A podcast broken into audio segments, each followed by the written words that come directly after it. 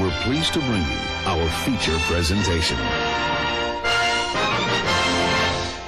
Hello out there in Radioland, and welcome to a special miniature episode of One Track Mind that I'm creatively calling OTM Mini.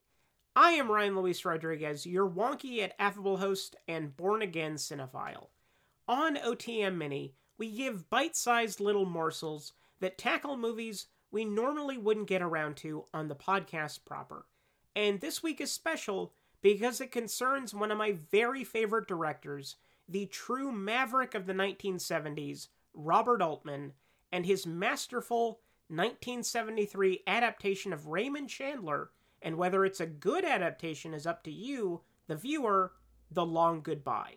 Here's the description on the back of the box for Kino Lorber's outstanding Blu ray, which really should be upgraded to 4K sometime soon a bump up that Altman has yet to enjoy despite making some of the most visually striking films of all time. Elliott Gould, busting the silent partner, gives one of his best performances as a quirky, mischievous Philip Marlowe in this fascinating and original send up of Raymond Chandler's classic detective story from maverick filmmaker Robert Altman, McCabe and Mrs. Miller, Nashville starring Nina Von Pallandt, American Gigolo, Sterling Hayden, The Killing, Mark Rydell, Punchline, and Henry Gibson, The Blues Brothers, with a screenplay by Leigh Brackett, The Big Sleep, The Empire Strikes Back. The Long Goodbye is a gloriously inspired subversion of the film noir genre with the quote, sun baked Sodom, unquote, of 1970s Hollywood as its backdrop. Private Eye Philip Marlowe, Gould, faces the most bizarre case of his life when a friend's apparent suicide turns into a double murder involving a sexy blonde, a disturbed gangster, and a suitcase full of drug money. But as Marlowe stumbles toward the truth, he soon finds himself lost in a maze of sex and deceit, only to discover that in LA, if love is dangerous, friendship is murder. Leigh Brackett, whose work I discovered through my love of the aforementioned Empire Strikes Back, as I believe I've already mentioned on a previous OTM mini, took many liberties with Chandler's work, deducing that since the novel's publishing in the 1940s to the film production being mounted in the 1970s, it had become quaint and passe. And if you weren't going to make a period piece, you might as well make a sly contemporary comedy. Altman was hip to the project in 1971, while he was in Ireland directing another masterful film, Images, and became interested in taking it on once learning that Gould, whom Altman had directed in MASH, was attached, and he loved the ending. Now, I'm not going to say what the ending is exactly because I want you to seek this movie out at all costs and enjoy it on your own but it does involve Marlowe killing a man in cold blood. Accordingly, Chandler diehards don't tend to care for this picture, believing that it was completely out of character for the man on the page, which is precisely why Altman was interested in it. Ever the iconoclast, he signed on only on the condition that the ending not be changed. God, I love that man. Rest in power, sir. One of the most interesting conceits of the film is that Marlowe belongs to another time. Altman and crew would refer to the character as Rip Van Marlowe, as if he had been dozing for several decades only to wake up in the midst of the 70s and try to impose the morals of a bygone age. A loser just drifting through contemporary society without changing himself to adapt. It's a great wrinkle in the source material which I'll confess I've never read. Not a big fan of literary fiction. Nonfiction, however, is my jam. But it's something that I find really interesting in adaptation. I believe that often you have to kill your darlings and harbor ill will toward the source material. Sometimes it feels completely distasteful, like in Batman v Superman. Sometimes it feels vibrant and alive and exhilarating, like in The Long Goodbye. It's amazing to think that at one point, Elliott Gould was one of the biggest stars in the world, making the cover of Time and even a sex symbol. That's not to say that he's not great. He is. Always has been, always will be. But he feels more like a character actor than a movie star. By the time of The Long Goodbye, a lot of that goodwill was squandered due to his 1971 film A Glimpse of Tiger, where he squabbled with his director and co stars and was allegedly erratic in his behavior and hadn't worked for two years. United Artists, the distributor, apparently demanded that he undergo a psychological examination to determine his mental stability. Imagine if you did that now. It would leak on the Daily Beast immediately and sink your career. You would be canceled instantly.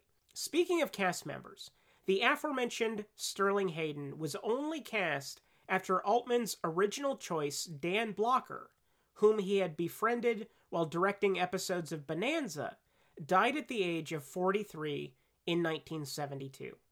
Altman reportedly considered leaving the project altogether until Hayden was entered into the conversation. Hayden was apparently very gregarious despite being high and drunk throughout the entire production and looking like an 1840s longshoreman, like he's out looking for a white whale. But perhaps that's exactly why Altman felt he could do the job. Altman liked him so much that he set him up in the house next door to his in Malibu, a location that doubled as Hayden's in universe home on the beach. On a featurette on the Blu ray ported over from the early 2000s MGM DVD, Altman describes his directorial style as, quote, I don't direct, I watch, unquote. That is to say, he has a two dimensional sketch in his head, and the actors take it into three or four dimensions. He wanted the actors to create, not to ask them to do something. He wanted to be shown something new. In the same featurette, Gould discussed his approach to improvisation and stated that it was as simple as being in character and given the freedom to riff, because every shot was pre lit and blocked, and if Altman didn't like it, he just wouldn't do it. The director wanted to have a loose atmosphere, and so there were no marks for the actors to hit, which freed them up, let them loose from the shackles of camera movement. Speaking of camera movement, Altman wanted it to be arbitrary, as if the audience had to crane their necks to follow it. He wanted us, the viewers, to think that we were voyeurs, observers, as if we're lucky to see something. His work reminds me of one shot in Rosemary's Baby, where Ruth Gordon answers a phone call in the bedroom, and Polanski frames it so that only half of her body is visible through the doorframe designed so that the audience would lean over to get a better view as if it's a theatrical production. Altman loved his zoom lens and was enabled by the late great cinematographer Vilmos Zsigmond, whom Altman had given his first real big break when he hired him to shoot McCabe and Mrs. Miller, which did for the revisionist Western what The Long Goodbye did for the neo noir. Together, they decided that moving the camera was part of the overall strategy, just blocking the actors and getting from point A to point B, and whatever happened in between was incredibly fluid.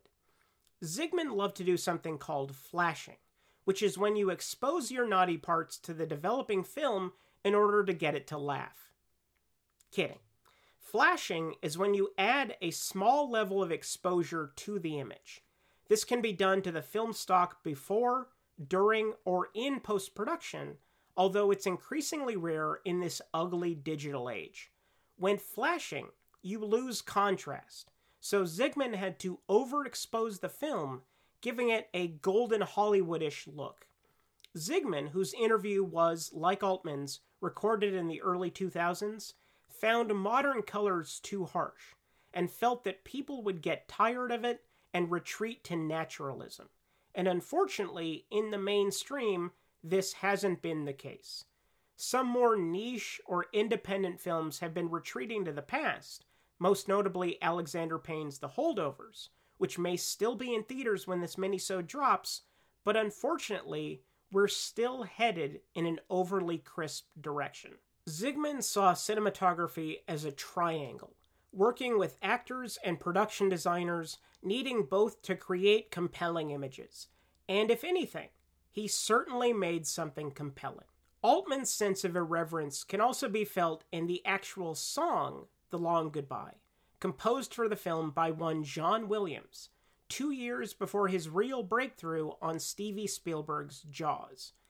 Altman made sure that the song would appear throughout the picture in various forms, whether it's as an instrumental that plays on the radio, as Marlowe drives from place to place, or the chime on Nina von Pallandt's doorbell, or a mariachi band in Mexico, etc. And when asked why he did such a thing, Altman said bluntly that it was just a thing to do, that there was no divine meaning. Maybe he's being modest, but there is a meaning. I don't know what it is exactly, but there has to be one, right? Or maybe it's just an elaborate practical joke. I like that too. The Long Goodbye. You should goodbye it and maybe watch it as a double feature with The Big Lebowski. You can thank me later.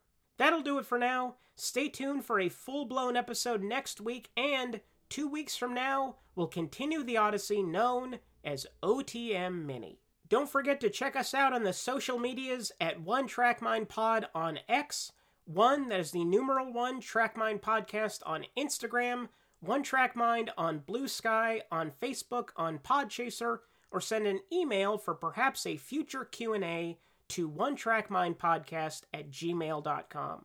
Also check out our Patreon page at patreon.com slash onetrackmindpodcast for exclusive bonus content and every episode early. See you soon.